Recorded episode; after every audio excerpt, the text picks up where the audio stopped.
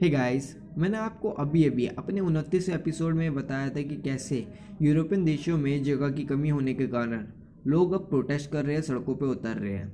ठीक है, अपने तीसरे एपिसोड में मैंने ये बताया था कि मध्य प्रदेश के ओमकारेश्वर बाँध पे एक सोलर प्रोजेक्ट बनाने की कोशिश करी जा रही है, जहाँ पे सोलर पैनल्स पानी के ऊपर तैर के बिजली बनाए गए। सुनने में काफ़ी अमेजिंग लगता है और ऐसी एक चीज़ यूरोपियन देशों में देखी जा सकती है। आइडिया सिंपल सा है। जैसे जैसे जगह की कमी हो रही है और पॉपुलेशन बढ़ रही है तो ऐसे में ज़मीन पे घर ना बना के पानी पे घर बनाना। पानी पे घर बनाना, ये आइडिया इंस्पायर हुआ है बोट हाउस से। बोट हाउस काफ़ी टाइम से प्रचलित रही है, इस बोट हाउस में रहना और पूरी दुनिया ने इसको माना है, अपनाया है एंड इसी से इंस्पायर होके अब पानी पे तैरने वाले घर बनाए जा रहे हैं।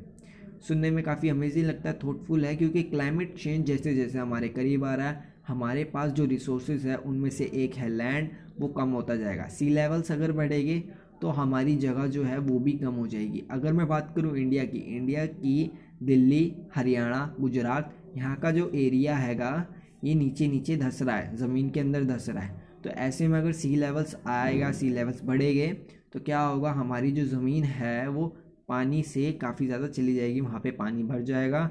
बंगाल में भी कुछ ऐसा ही हो रहा है तो आने वाले टाइम में हमारे पास जगह की कमी होगी ही होगी। और कुछ टाइम बाद हम दुनिया के सबसे आबा, सबसे ज़्यादा आबादी वाला जो देश है वो इंडिया ही होगा।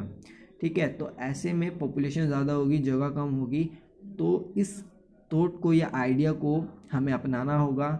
आप मुझे बताइए कि ये आइडिया आपको कैसा लगा? सुनने में काफ़ी अमेजिंग लग रहा है। आप इसके बारे में मेरे को फीडबैक दीजिए and if you like this podcast if you like this episode please share and thank you so much this is me Nitin Kumar Prajapati hope you guys doing very well in your life so thank you so much